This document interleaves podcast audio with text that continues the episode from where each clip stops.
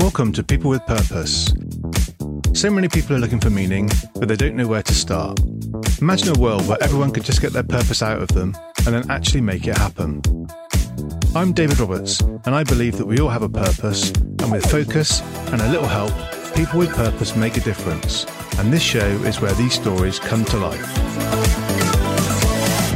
Welcome to another episode of People with Purpose. Uh, today, I'm delighted to be joined by Tara Halliday, uh, who is uh, an author and an imposter syndrome specialist, uh, therapist, uh, a worth coach, uh, and also a neurofeedback trainer um, who, who, who trains trainers to be able to to to do that. so hopefully, we'll find out what that means. so, so Tara, welcome to the show. Thank you very much, David. Pleasure to be here. Really, really good to see you and, and to hear your voice. And, and so, so whereabouts in the world are you? I'm in Cheltenham in the Cotswolds in England. And it's, it's, beautiful green rolling hills, your classic English countryside. It's lovely here. Yeah, lovely, lovely. Yeah, it's a very, very nice part part of the world. It's um one of those kind of places that I suppose you've you've got you've got the hills and but you've also got sort of green valleys nearby as well, haven't you? So best of best of both worlds from that point of view. Lovely. Very nice, very nice. And, and what are you working on at the moment? So currently, I am in the middle of editing, ready for publication, my new book. So I've got a book called Outsmart Imposter Syndrome, and I'm just waiting to hear back from the editors after they've had a first go at chopping it up and improving it. So yes. And is it a, is it a big book or is it a workbook? What kind of book is it? Um, it's a it's a business book, so it's it's you know not an academic book, you know, so it's not like a, a, a doorstop or something. It's a, it's one that's an easy read, but it's it's still a good size. Yeah. Cool. cool. And um, and the idea is that people who uh, believe they have imposter syndrome, which is um, feeling like a fraud when you're not. You know, high achievers get this self doubt that maybe they're not quite good enough, despite all the success that showing that they have. So this is a book for people who have this and the book is basically presenting a radical new approach to eliminating imposter syndrome, which a lot of people didn't even think you could do. I think you have to live with it. And um, it's completely based on um, science, including neuroscience, and it addresses the root cause of imposter syndrome. So I'm very excited to get that out into the world.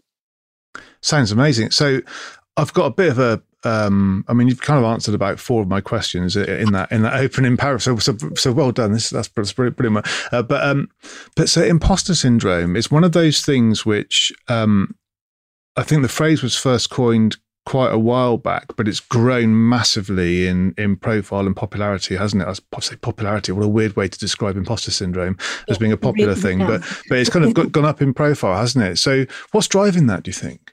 So, um, yeah, you're absolutely right. It was first identified back in 1978. And um, if you did a, a Google search on um, search terms, the search term imposter syndrome, you'd see it was kind of flat, flat, flat since 2004 when they started it, which is just academics basically. And then in 2005, it started becoming more and more known on um, in you know the internet and in publication media more and more people were starting to talk about it. Mm. what specifically drove that? I don't know. Uh, other than it's another one of these things it's just an awareness. Um, many many of the people i work with they say i've kind of had this going on i didn't have a name for it i didn't know what it was called. So there's still a lot of people going through that discovery and only just now coming across imposter syndrome but it, it's really only been talked about much in the last eight years. Mm. And what's the difference between imposter syndrome and just having low confidence? Um, low confidence would show up everywhere in your life. So if you had low confidence, then you'd unlikely to be very successful because you wouldn't have the confidence to do that. Um, imposter syndrome is people who are, they feel confident in themselves, and yet, and they get to a high level, they're high achievers, they get successful, and yet they still have this doubt that they're not quite good enough. And it can be quite narrow. It can be narrowed to just their work, it can narrow to even just one part of their work. And um, yeah, so it's not a lack of confidence at all, but it does feel like it. It feels like you've suddenly lost your mojo. Mm, mm. It's interesting because I suppose part of the reason why I, I asked that question was because that's sort of sometimes how you how you see it sort of manifest itself. So maybe I'm looking at the symptom rather than the, the, the than the, than the cause. Would that be fair to say? Yeah, it's exactly it. So so there are there are the there are three th- three symptoms that you see, and then there's a root cause which is unconscious, which means you don't see it, and that's a lot of the confusion around imposter syndrome is people don't see what the root cause is, so they all they see is the symptoms, and the symptoms are the imposter syndrome thinking, thinking I'm not quite good enough, um, I got this great job, but maybe I just got lucky. Someone hired me by accident. You kind of not identifying with their, um, their success. That triggers the nervous system and makes people stressed. So people get anxious, they get overwhelmed, uh, they go they, go into the fight, flight, and freeze states. Their body's really reacting, and then from there, they try to cope with that stress with certain behavior patterns. And that could be perfectionism, over preparing, um, comparing, not speaking up enough, um, avoiding promotions, deflecting praise, all those kinds of things. So you've got this cycle of these three symptoms that continue to feed one another. Okay. So that, that sounds like it it it might be quite difficult to work out if it's something that you're suffering with. Yeah, everyone experiences it in a different way. Um, but the underlying thing, uh, feeling is you're feeling not quite good enough and you don't really connect with the success that you have. It's feeling like uh, that's not really me. Mm. So that's that's that kind of or that self that self doubt. Mm. Yeah. Okay, that's really interesting. Um, I uh, I got so I got some feedback from somebody the other day uh, to because because I, uh, I, well I I won an award. And uh, and I wasn't expecting to win an award. And so and it was it was you know lovely. It was really really really nice. Uh, and uh, and yeah really good recognition and and, and all of that. It was, it was fantastic. I wasn't expecting it. And then I didn't really tell people about it. Mm-hmm. and um, eventually I, I did I you know I posted it and, and all of that but I, I didn't tell a couple of my closer closer colleagues. And they and they found out through a through a social media post and I kind of got I kind of got told told off by by them for not for not talking about it. And um, so so with, what what does that mean then? How, what what's the kind of situation with me? Does that does that mean I've got some kind of imposter syndrome there, or or have I got something else going on? Perhaps it's it's possibly imposter syndrome. Um, you'd have to. There's a there's a quiz that you can take. You can see whether you know it is imposter syndrome or not. Hmm. But that kind of behavior is is um, pretty common, hmm. right? You're not not wanting to stand out um, and it can be it can be taken as uh, just being humble by people around you. Mm. But uh, if you're just humble, you'd kind of feel peaceful about it. Yeah. Whereas um, if it's more like imposter syndrome, there's kind of an anxiety. Oh, I really don't want people finding out. What if they criticize me? What if they tell me I shouldn't have had it? What if they have even higher expectations of me. So now I have to perform at 150% or something like that. So those are the kind of things that, that go through your mind. But mm. yeah, award ceremonies can definitely be a trigger for imposter syndrome in people. Mm. I don't deserve this. I just got it by accident. Maybe somebody paid off the judges. Maybe they were having a bad day. How could I possibly? Yeah. Yeah. Okay, that's interesting because because it because I, I, think I think it probably is just um, it, like I say, I wasn't expect I wasn't expecting it. Yeah.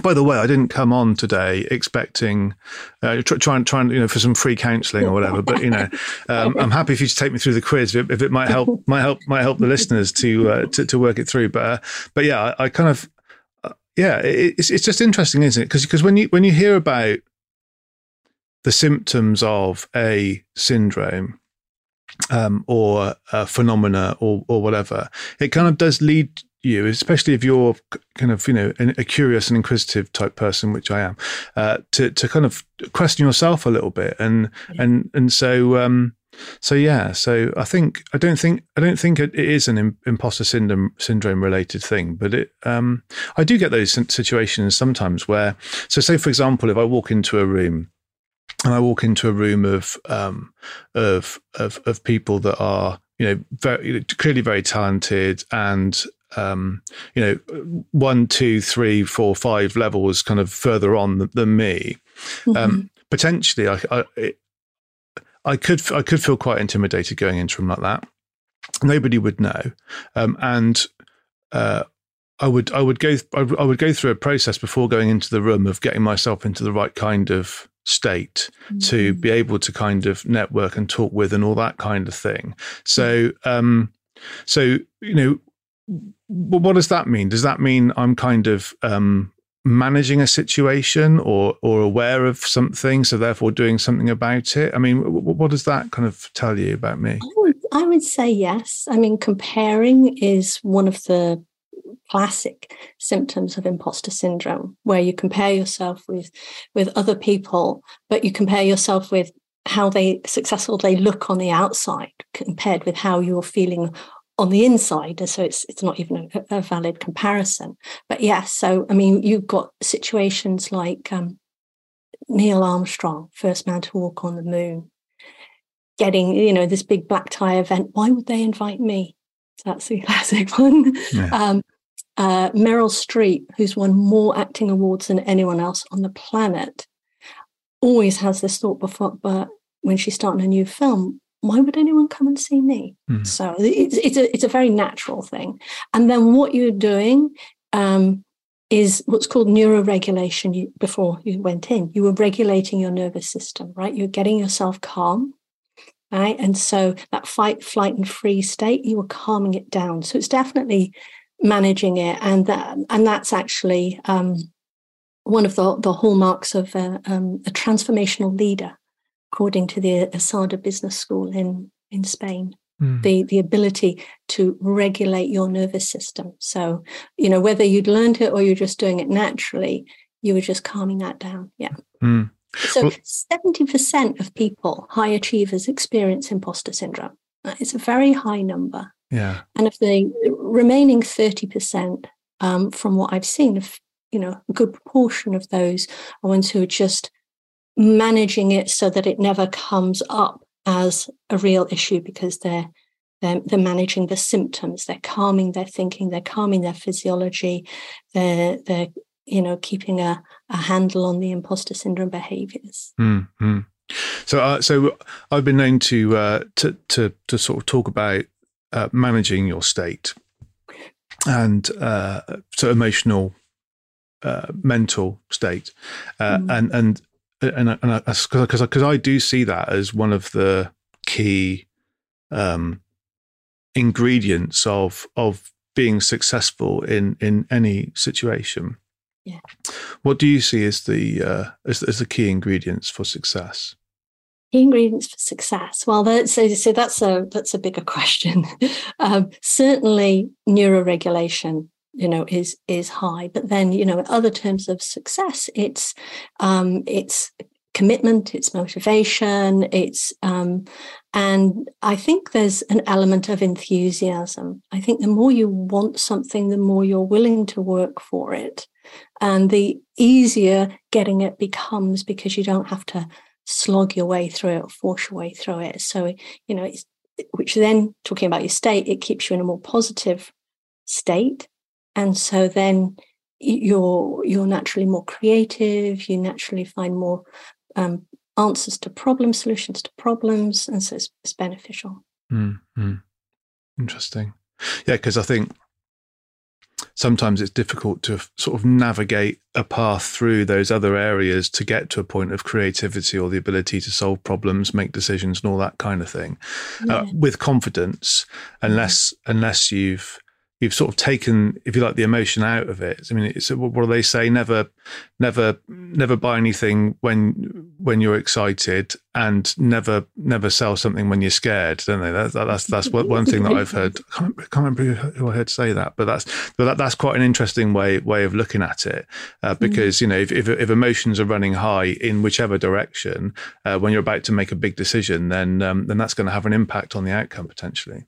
Absolutely. Well, so there was some research done um, by Princeton University back in 2012, and they were measuring people's behavior when they're in a stressed situation and unstressed. So the same people. And they measured that there was a drop in your IQ by 13 points. Right now, the average is 100. That's just average. And it, it ranges like 130 to 78 is kind of the range. So 13 point drop in your IQ. The reason for this is that when your body goes into the fight and flight states, and to a certain extent the freeze state, um, it redistributes blood in the body. So more blood goes to the muscles to allow you to fight or run away.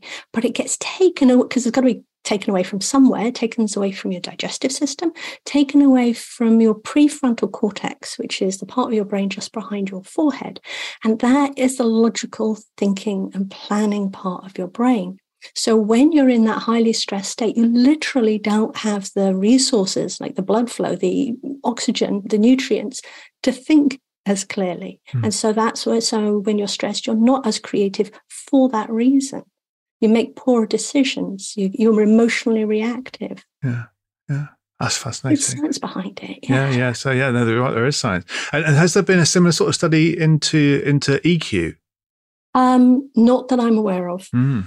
Um, however, um, the work that I do with with clients to get rid of imposter syndrome, which addresses the root cause of imposter syndrome, um, also increases your emotional intelligence. Mm. So I, I, I have a test. We do an EQ test at the beginning and at the end, and we see how it's changed, and that's that's invariably a positive shift. Mm. Mm. Yeah. So it's all it's all related.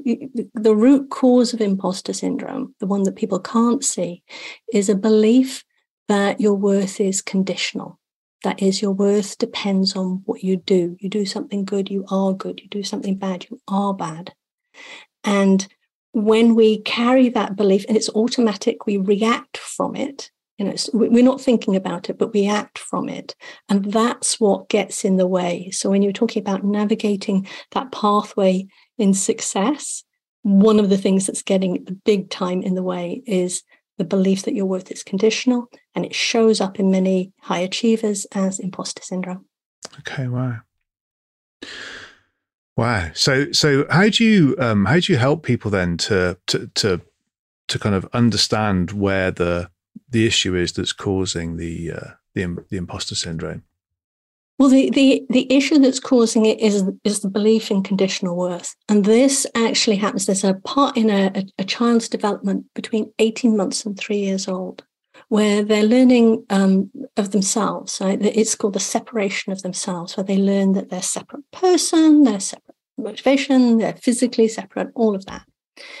And children go through that. And as they go through that, that would be the ideal time for them to learn that their worth as a human is different from their actions, right? It's about being good versus doing good.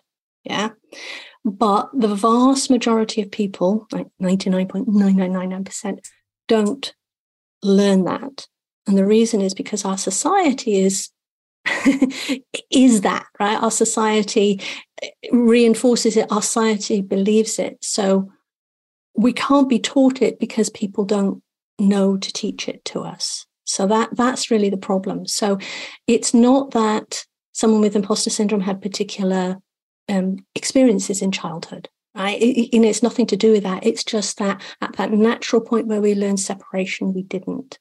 So the work that I do with my clients is to change that right? And, and and basically develop that. And there's a systematic process that starts with neuroregulation to get the brain calm. So then when it's calm you can then change it. And then we go through changing the belief that is that is that changing it from conditional worth to unconditional worth. At a very systematic process it's um science all the way, like. Yeah. Okay. And are there, sort of specific interventions that you that you use to to take somebody through that? Yes. Yes. Um, so uh, the process is changing. So I'm going a bit into the neuroscience, if that's no, okay. Yeah, I'm, I'm, well, I'm, in, I'm interested, in, and I think yeah. I think people will be interested as well because that because it because it, it, helps to un- uncover some of the stuff that um that you know, it helps you to think about what might be there and then possibly how to go about becoming aware of it in, a different way. So yeah, so go go deep, go as deep okay. as you like. All right, great. so there is a part in your brain called the amygdala. Actually, there's two parts. It's um, behind the eyes and uh, in front of the ears, and um, the amygdala is is like a um, computer virus checker, right? All the information that comes in through all of your senses and your thoughts goes through the amygdala before it gets to the thinking part of your brain. And the amygdala filters it and it's looking out for danger, right? It's a very um, primal survival mechanism, right? So there's things that it would respond to, like a tiger in the room, like a snake in the grass, that kind of thing, um, like a fire, like a um, things we learn, like um, a fast-moving car, something like that. So it's all always checking of what is essentially what's safe and what's not safe, right? And unfortunately, the belief in un- belief in conditional worth is also part of that system, right? So the idea is that, you know, back to caveman times, if you like, if you were not approved of, if you were considered bad, if you were rejected, you'd get thrown out of the tribe. And a human in those times could not survive for very long by themselves. So it triggers this primal fear of being rejected, isolation. And we, we don't experience it like that because again, it's it's unconscious. So what happens is when we believe that our worth is conditional, then suddenly we come become very vulnerable to what we do, right? Will we be judged? Will we be rejected? Will we be criticized? And what happens is that so we have this core belief, and then we have these experiences, and this is when your personal experience comes into it, your experience which seems to conf- um, confirm that you're not quite good enough that you know you, you you have to be careful and then so you've got these layers and layers of belief that uh, of experiences confirming experience that kind of stack on top and kind of locks it in place mm. right your your brain your brain has an internal model of the world right? and it, it doesn't like to change that very often because part of the whole purpose of it is to keep you safe so it can predict what's going to happen next. So, um, when you get all of these confirming experiences, then it makes it very, very hard to change that belief because it's you know your brain saying no we've got all this evidence right this is true this is this is real mm. so what we have to do is we have to change the way that the amygdala sees some of these confirming experiences and take away the emotional charge because the um, the amygdala stores emotional memories, a combination of emotion and, and information.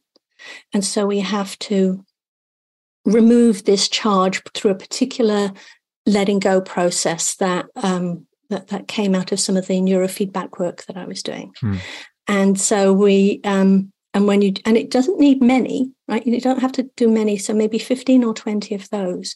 And when you do 15 or 20 of those, you kind of release the stress, the emotional charge around a particular memory, which by itself is useful because you feel a lot more peaceful about, you know, past events and things like that. So it's good. But what it does, it then allows us to change that belief in our conditional worth. Then we start doing the same process, but for how we view ourselves, things that we did wrong, kind of let go of the emotional charge, forgive ourselves for it. And what that leads to is a deep level of self acceptance. And the self acceptance means that if somebody then comes to you and they're upset, they're angry, they're critical, you don't react, you don't respond. Uh, it's not that you're switching off your emotions, but you don't take it personally. I think that's a better way to do it. So, your sense of who you are, your worth, is then independent of what's going on around you. Hmm. And this makes you free, right? This makes you free then to not be worried about taking, you know, bigger risks because it's not going to affect who you think you are. It's not going to affect your sense of yourself. And so it leads to this kind of effortless confidence where you forget to doubt yourself. Yeah. Right? And you just you just get on with it and life becomes a bit more of an adventure. Mm. Okay, that's that's really really helpful because um, yeah, it, so it sounds like people have people have memories and they attach meanings to memories because of this whole thing about everything's conditional. And what you do is you help people to kind of go back through those memories and see that there is a different way of looking at them, which removes that that that that that, me- that the, the meaning, if you like, and changes the meaning of that to something that's much more positive and constructive for that person from a kind of a self belief point of view. Yes, that's exactly it. Although the way you've described it is very good, but it's got a bit of um, an intellectual. This isn't an, a mindset or intellectual process. Mm. It's done by taking taking your whole system through this emotional process because Right. the, the the way to engage the amygdala is is to um, access the emotional memories. If we're just talking about it, you know, and I don't know, saying affirmations in the mirror kind of thing, Yeah. the good things to do, but that's going to be all intellectual and it's not going to affect the emotions. And that's that's the secret right there. Yeah, yeah, okay, good. No, no, that's that's brilliant. And and I, forgive me for kind of wanting to play it back to you, but I kind of maybe I speak to think a little bit, and uh, and and it just helps. But but that that that's awesome. So in in my in my life, then I've I've kind of I've got two teenage daughters, and uh, and I've I've always um, encouraged and praised effort rather than results because I mm-hmm. because I, I thought that would be a good thing to do and not put too much pressure on all that kind of stuff. But it still creates this sense of pressure for my for my daughters. So how can I adapt my approach to to to to praise the right things, but without creating this sense of pressure in my in my daughters?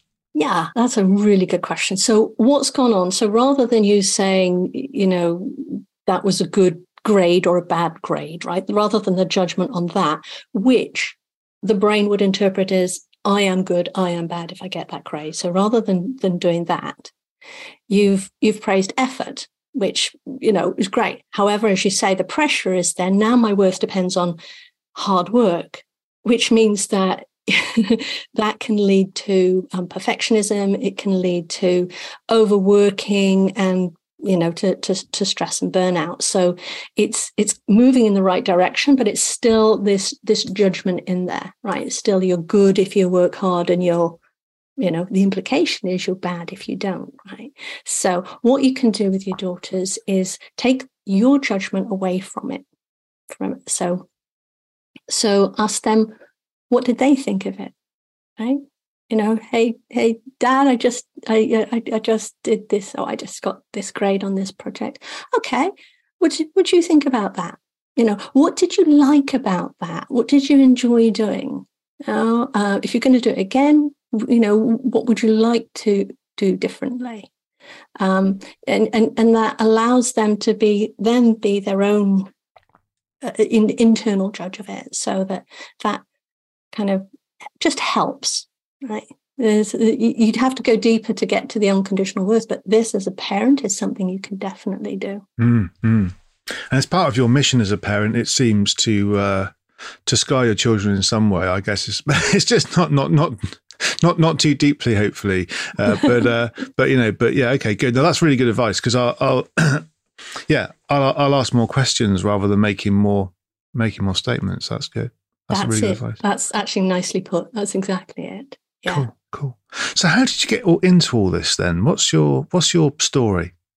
My story started when I was 13 years old in a careers counseling class, a careers class. And they were- basically saying, What do you want to be when you grow up? And we had all these lists. And I wanted to be a psychologist. I went home and told my mother, and she said, Oh, no, you can't do that. No, there's no money in it. You should be a computer systems analyst. I'm like, Oh my gosh. that sounds horrible. but I was interested, you know, a smart kid. I was interested in, very interested in science. And then I saw an advert on TV And I thought, okay, actually, I can do engineering. That would be interesting. This, this advert was it was um it was a car advert, and it had this car into a wind tunnel with smoke blowing over it, and it's showing how aerodynamic it was. And I'm like, looks really cool. I could I could get into that. So I did go on to university then and and study um, fluid dynamics, you know, aeronautics, and um, got into engineering. Um, Ten years into my engineering journey, I had this big revelation. I, I went to a workshop with a, a school of therapy, basically holistic therapy. And I was in that, and uh, I had this sudden moment where I'm like, oh, this is what I'm supposed to do. Right? There's this huge kind of, it's like this big, warm, heavy bubble that just rose up and expanded. It's this very visceral response, and it's a sense of relief, and oh, I found it. So that's when I when I changed. So I went to the school, so they did their job, and I and I trained as a holistic therapist, and then started helping people. And that was all great. Um, and the idea is that people would come to me for a little while and then we'd kind of taper off our sessions and they'd go off empowered and happier. But some people kept coming back. Now, the scientist and engineer in me, it's like, why? What's going on? Why? why? Clearly, there's something missing. So I, you know, I looked into it and it was about beliefs, you know, what beliefs. So kind of scratched the surface with that. And then I came across this um, this this coaching method that was all about conditional worth and changing conditional worth to unconditional worth. And it was, you know, it was so powerful. I went through it because I, I experiment with everything myself first, right? So I went through it myself and it was you know life changing stuff so then i trained in that so i was a, a, a trained uh, condition, uh, unconditional worth coach and then i started working with people and so that was great. It was going back. And then um, in 2015, 2016, uh, one of my clients said, I've heard about this imposter syndrome. Were talking about 2015 being that cusp when people just starting to talk about it? So what what is that? So then I looked into it, and of course, you know, being a bit of a geeky researcher type, I didn't just read an article. I, I I went and looked at the academic research and the papers and see what they're saying. And it struck me, it's like, oh my gosh, all the descriptions of the symptoms of imposter syndrome are the same as the symptoms of conditional worth, right? It's clear that conditional worth drives all of imposter syndrome. So then I started, you know, shifting my focus onto imposter syndrome. So I was doing the same kind of coach, and it was kind of just generalized coaching. Um, but then I got excited by this neurofeedback which is where we put um, electrodes on people's brains and measure their um, the brain waves, the, the, electrical activity in their brain mm. as they're going through particular exercises. One of which is a, a letting go process. Mm. So from there, I wanted to understand why. So then I dived into all the academic research into the brain and, and how the brain works to try and explain to myself why. So I went through the neurofeedback process myself. Actually, I went three times and then I trained as a trainer in that. And then, so that's where, from after I'd done that, that allowed me to develop this very systematic approach to changing the belief in conditional worth to one of unconditional worth. Mm. And so that's what I have. That's where I am now. I have an eight week, um, eight module program that I work one to one with people and take them through this very systematic process, step by step, that gets them to feeling their unconditional worth. Okay. Okay, cool. Yeah, yeah, yeah. That's amazing. And um, I've got a question though that um, kind of goes back to when you went when you went to that first workshop that kind of changed path. What, what was it that drove you to go to that workshop? Uh, a series of very strange events. so um, I'd had I'd had an experience with a, a friend who was ill, and she was talking about everything, and I was feeling very sorry for her, and um, and my hands got hot. It was very strange. I'm like, okay, this is weird. so then, um, you know, nothing much happened. And then I was reading a newspaper and then I was reading the sports section, which I never do. But there was a lifestyle bit about this one particular person who's who does, you know, this this development like this this deep level um, development and then she referenced a, a, a book so i went straight to the bookshop i bought the two books ah, oh, that started explaining anything. There's a, a, nice structure, and that was the the book that came from the um the the, the school of holistic therapy that I went to. Okay. So, and and then and then if that wasn't enough, um, I then found that there was a the next week when I went to their website. The next week there was a workshop in my town. This is when I was living in in America in Boston, Massachusetts, and and so okay and then if it wasn't enough, a friend of mine who I hadn't talked to for two years said, Hey, there's this workshop. You should come. I'm okay, okay, I'm going.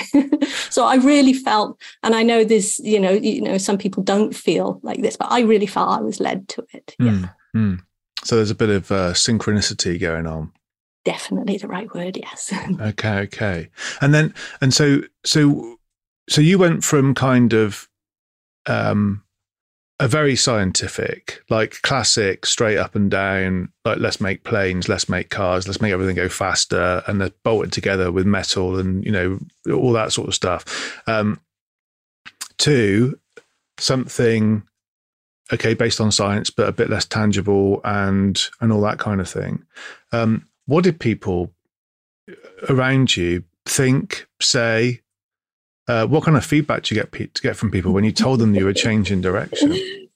Well, um, so I I explained it. See, I think I presented it in a way that that was understandable, right? Because it's still about why, hmm. right? Why do people act the way they do? Why do why do you know, air currents around a tire do doesn't make a noise, you know, things like that. Mm. It's still that driving why. So I think that was uh, uh, uh, understandable. But no, the family thought I was insane. I was throwing away my, uh, you know, my career. I had a PhD in engineering, so I'd spent a lot of time and energy invested in my career.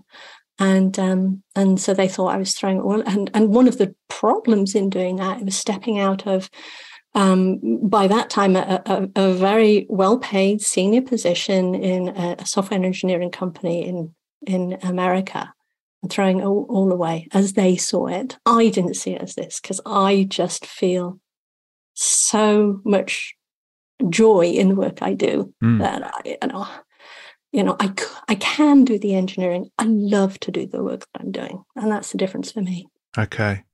So, um, because that uh, again part of the reason why I asked that question is because I kind of uh, what kind of wondered, but but but oftentimes when people want to make a change, um, again there's a kind of a limiting belief of some of some kind that, that, that stops them from doing it, and sometimes that's based on like a fear of judgment or or or or, or whatever it might be. So do you have any advice for people who might think, do you know what, I think I found something, but I, but I'm scared to do it. You know, do, any advice for people who might be on the cusp of making a similar decision? Yeah, well, it, it was a it was a big it was a big jump for me, and the reason is because I was so attached to you know, allocation for the money was very good, mm. and, uh, and and so it's really hard to leave good money which is you know which you can just show up every day and do a routine kind of job for mm. uh, to to effectively start your own business and you know no no safety net and anything like that. Mm. so if, if i'd had a financial safety net i would have moved faster. So that'd be one thing you know get and, and the other saying i moved like cut off. I just left. Do things part-time Mm. So you know, if you if you think you've got something that you might love to do, do a little bit of it. Do it in your spare time. Um, take a take a, a, a day off from here here and there, and just do that. And I think that's a we're talking about you know not triggering your nervous system. That's a way that keeps you less likely to um to to, to get into the fear state in the fight, flight, and freeze state. Mm-hmm. That that would be a more comfortable transition. so so so what what fear sort of fears do you experience then? Um, that's a really good question because you know one of the things as as I said is I've I've done everything. I, have I've been through all the processes that I take my clients, so I, I know where they're going. So the the fears, I have to kind of think. I think I still uh, get a little fearful in a in a confrontational situation that's becoming a bit, um, you know, it's it's moving towards phys- the physical violence. But I think that's we should have that fear. I think that's uh, um, you know, it's it's not that we should be fearless. It's it's that we should you know be fearful when it's appropriate, when there is actually a, a threat. So that would probably be it. So, for example, I I notice my nervous system get triggered if I have a near miss in a car or something like mm. that. So mm. th- those those kind of things. But in terms of doing things, um, I'm I'm I'm thrilled. I'm delighted to say they've they've kind of gone. Okay. Wow. And and did you have fears before going through all these processes? Yes. yes. So um one of uh the you know fears fears of being wrong. Mm-hmm. Right. And so when you when you fear fear that you're wrong, then that can slow you down. You might not want to do a podcast and talk about all your stuff in case you make a mistake for example. Mm. Um, you might, you know, decline an award maybe, you know, because somebody might then challenge you. You might not write a book because, you know, somebody might disagree with you. Same about, you know, posting on, on, on the internet, on LinkedIn, all these kind of things. Yeah. Yeah. Okay. So so don't don't don't be don't be fearless than but but don't be fearless, but fear less. Very nicely put. Yes, yeah. it, it's it's you know we should be afraid, yeah. right? In certain situations, we should be afraid. That's part of our, our system, and there, it's always going to trigger us, and we must. Mm. Um, otherwise, you know, there's there's um, uh, I think his name's Alex Holt, but I'm not, not sure of that. He's A free climber. I don't know if you've seen him. He's oh, done yes. yeah. insane climbs with no ropes and just mm. yeah he had his brain scanned and he has um, a, a, problem in his amygdala, which is the bit that triggers, hey, this is dangerous, that it's dialed right down.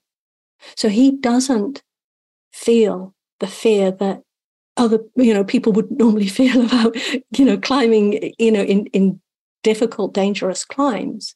Um, and because his, his uh, amygdala is kind of dialed down so much, he doesn't feel much so he he gets a little bit of you know excitement from it, rather than you know so many people be terrified by it. Mm. So yeah, the, the the appropriate levels of fear is is um, very good for us. Yeah, yeah, sure. Yeah, um, it's uh, it's interesting, isn't it? Because because I sometimes find that uh, that the the the the physical element of of um, of fear, or um, it might not always be fear actually, but it it could be um, either fear or embarrassment or or whatever it might be, will happen. Um, and so, say for example, I could be in a conversation with somebody. I might be being really brave and saying something really bold and perhaps a bit controversial, but something that I really believe in. Um, and I can feel myself um, get, getting hot you know, mm-hmm. uh, yeah. and and uh, and I don't expect it. I don't actually feel um, emotionally kind of challenged in the situation, but my body is telling me that I should I should be. It seems. That's it. So your amygdala, so yeah. which is below the radar of your thinking, if you like, your amygdala is saying, "Hey, this this might be dangerous." Right. Right. So you know, get make, making that statement might get you rejected, mm. right, on, on this on this very deep primal level. Yeah. That's interesting. So, so you know, you can have those fears and not recognize it as fear, and that's one of the things with imposter syndrome. Is this is why people don't recognize that it's a belief in conditional worth because it's all they see is the symptoms, the thoughts, the, the physical reactions, like you just said, or the behaviors that they're they're doing, the procrastination they just can't seem to get out of. Mm-hmm. Yeah. So, why do people fear success? Um, so lots, lots of reasons. Like, so it's there's not just one. So, um, some of the reasons are if I'm successful, then people are going to expect me to do even more, and I've worked so hard that I cannot conceive of working even harder. So I, I don't want to go to the edge of my capacity because people are going to push me over the edge, right? So that's that's one of them. Um, another fear of being success uh, uh, a success is um, what the Australians call the tall poppy syndrome. Uh, what what we in the UK talk about putting your head above the parapet. If you stand out, then people are going to attack you, right? People are going to try and knock you down. Um, so there are two reasons why you wouldn't be um, wouldn't want to be successful, mm. why you would fear being successful, and then part of it can also be you know imposter syndrome. You don't really believe you're successful, so maybe you don't go for that promotion. So you don't get challenged. So nobody will come in and say, oh, you know what, we shouldn't have hired you. Get out, yeah, which you know is part of the fear as well. Mm. Okay. And looking at it from perhaps a slightly different perspective, uh, do you have a view on what it is that creates happiness? So, in the 1950s, right, the, one of the granddaddies of personal psychology was asking exactly that question. Right, what causes people to be happy? The ultimate quest for the ultimate cause of happiness, and what he came up with is if they believe their worth is unconditional. So what we're talking about here goes right back to him. Okay. Right? He knew the answer before we even knew what imposter syndrome was, before we had all the brain science to prove all of it. So he had the answer back in the 1950s. Okay. Yeah. Okay, wow. So um, I can't I can't believe that was the answer to that question. I didn't I didn't realise it was going to connect connect and, and enclose the loop. Has he, has he, has he read my book? I, I, haven't actually, much to my, much to my shame. Much to my shame. But um, no, no, it's quite it's quite all right. It's just in there, so I, I thought I thought maybe maybe you had, yeah. Okay. Yeah. Well, there you so, go. So the the book I published before was um, called Unmasking: Is the Coach's Guide to Imposter Syndrome. Okay. So it's to help coaches work with people on the neuroregulation, on on the on the addressing the symptoms part that, that we talked about. Mm. Um, Interesting the neuroscience is all in the uh, in the next book. Okay, cool. Right, so you're going to go go going to go real deep in the next book. Cool, excellent. Mm-hmm. And there's always a question that um uh, that that that kind of pops up in my mind about because we talked a bit about beliefs. So um and and, I, and I've, I've been very focused on values. So there've been there've been two things that I've been focused on, I suppose, from from my own point of view. Like I say, uh, your, your mental and emotional state and, and my values. Um, so, but I've been interested. I've been interested in, in, in trying to work out what what kind of comes first. Is it your values or or your beliefs? Very interesting. Okay. Um, so there are different kinds of beliefs, right? There are there are, there are beliefs about our our world, right? That you know you're crossing the road and the pavement will support your weight right? And it's a belief because you can act on it automatically. You don't have to think about it. And that's that's the purpose of us to having beliefs. It's kind of shortcut for thinking. Uh, it's either an opinion we've had before and we decided it's true, or an experience, like physical experience that we learned through growing up, like the road is safe, or it's something like the unconditional worth, conditional worth belief that's right deep down. So there's different there's different kinds of beliefs um, your values are, I think, things that resonate with you. So it will still be a part. So all of these beliefs, if you like, form the internal model of the, your your world, right? And so what you value can be linked to what you associate your worth with. So um, this is why when high achievers experience imposter syndrome more so than most is because they start to identify with their jobs. They start to identify with themselves and the job that they do. Uh, and we even we even see it with kids when we say, you know, we don't say do you want to do firefighting? No, you say, do you want to be a fireman, a firewoman, right? So we, we, we're, in, we're instilling it all right. So I think the, the values are very closely linked to um, our worth, but unfortunately, our worth is measured um, on the unconscious level. So mm. we hmm. don't have as much access to it. Now, with the values, we can say, okay, this is something that is worthwhile. So you can see the connection, the kind kind of related. You know, my values are things that I would feel like a good person to be doing. So there's an element of that. Um, but what I haven't seen is people changing their values when they change from conditional to unconditional worth in my work. Mm. So what tends to happen is they they you know lose a lot of the, the fear and then they step into more of their true values mm. right so they'll step more into like for example a leader wants to be a good leader and what i've seen is that when they when the stress of worrying about their performance and what's going on and uh, you know what other people are going to think and judge about them then they naturally want to help other people they naturally want they naturally start mentoring the people who work for them. Um, and this is, you know, we talk about the fight, flight, and freeze state. Well, the the positive side of that is something called the social engagement state, or what I call the friend state. And that is where people feel safe, right? So they're not in fear, they feel safe. And from that, they're naturally sociable, they're naturally cooperative, right? We, we are a society based species. And so our natural willingness to and desire to help other people to to be connected to make a difference in the people's lives those all come bubbling up once you've removed the fear part of it and i think the values are are in there but i don't think there's a hard line that distinguishes values from beliefs. Okay that's interesting.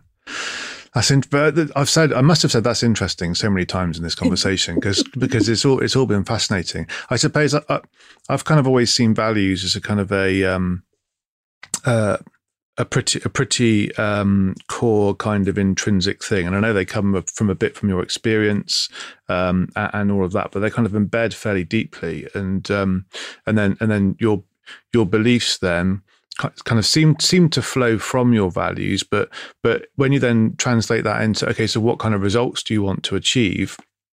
The beliefs can either limit your progress or they can or they can project you forward towards the results or outcomes you want. And that can be in any scenario business scenario relationships you know for your own health and fitness all those sorts of things. So um, so from the point of view of where to focus um, uh, to, to, to make a change. I guess one, it's really understanding your values and what are the things that you value and um, almost in what kind of order. And then and then the beliefs around that. Okay so how are your beliefs around around that helping you to move forwards or are they holding you back? And in which case then can you find a different way of looking at the world to to evolve that to kind of enable you to create a different reality for yourself yeah, so I like that. But the beliefs that you're talking about there are the beliefs of things like opinion, of beliefs of thought, beliefs of conclusion, rather than the belief of work and at worth. And I think this is why it's not cut and dried because the belief, the word belief is imprecise. Hmm. Um, in the work that I do, after we've changed the belief from conditional to unconditional worth, hmm. we then have a section on values and digging into your values and and, and allowing them to um, uh, uh bubble up and like manifest more in your life mm. um, but that's really only really effective because we've done the worth, worth belief work first fantastic okay Brilliant. Okay, cool. Wow. Well, we've been talking for, for a little while now, and um, and I, I'm I'm just conscious that um, that you know unless we're going to record about four podcast episodes. We, I probably, I probably should ask you some concluding questions, and we can always come back and talk again because it's been a mm-hmm. fascinating conversation. It really, really has. So, mm-hmm. so this podcast is called People with Purpose. Uh, mm-hmm. How how would you describe your purpose in life? My purpose in life is um, to free people from suffering. Uh, the, the, Buddhists have this phrase, may, may all beings be free from suffering. And that one just speaks so much to me. I mean, it gives me goosebumps every time I, I mean, I have goosebumps that every time I hear it. It's just so pertinent. And, and that is what I'm doing. And, and the work that I'm doing the way it is now is I'm helping people get past the completely unnecessary suffering that imposter syndrome and conditional worth causes and to help them have a happier life. Fantastic. And so, and where do you think that purpose comes from for you? At the age of 13, I wanted to help people. I wanted, I was interested in why people think the way they do and how people's brains work, minds work. And um, it, it's, it's more like it just, just resonates. Um, I can't think of anything that I can say I can't think of any event that said, "Oh, this event made me." It, it's it's it's an underlying underlying thing. Mm. Yeah, so maybe it is a deep value. I don't know, yeah. but that is what makes me do the work that I do, rather than loads of other you know loads of other jobs that I can do. Mm. So I, I get I get so much pleasure, so much sense of privilege to witness people make going through these transformations and so much joy in seeing how people's lives change dramatically in this kind of work that I think, why well, there's no way I'd want to do anything else.